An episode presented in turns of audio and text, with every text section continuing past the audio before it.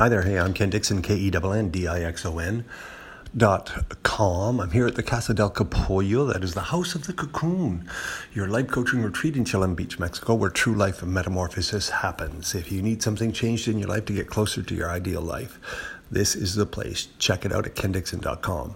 Here we go. I have another LOA hack for you, another tip, another trick, another strategy, another thought provoking idea to get you closer to your ideal life. Hey, as I go through things here in Mexico, Chelem Beach, Mexico, I find that the more things that I try, the more things that I actually attempt, the more things that I actually move forward with, the less things are actually impossible for me. So think about that for just a minute.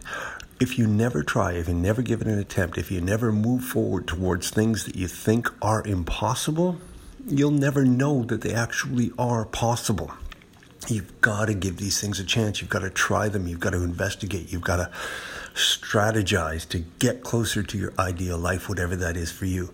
And you're never going to get there if you don't try. Once you try these different things in your life, you're going to find that fewer and fewer and fewer things are impossible. You've probably got this whole list of things that you know you don't feel are necessarily possible or even possible for you specifically. But I promise you, if you give these things a try, if you make the attempt, if you move forward towards them, if you ask for advice, ask the right questions and ask the right people, you're going to find that most of the things that you think are impossible actually aren't.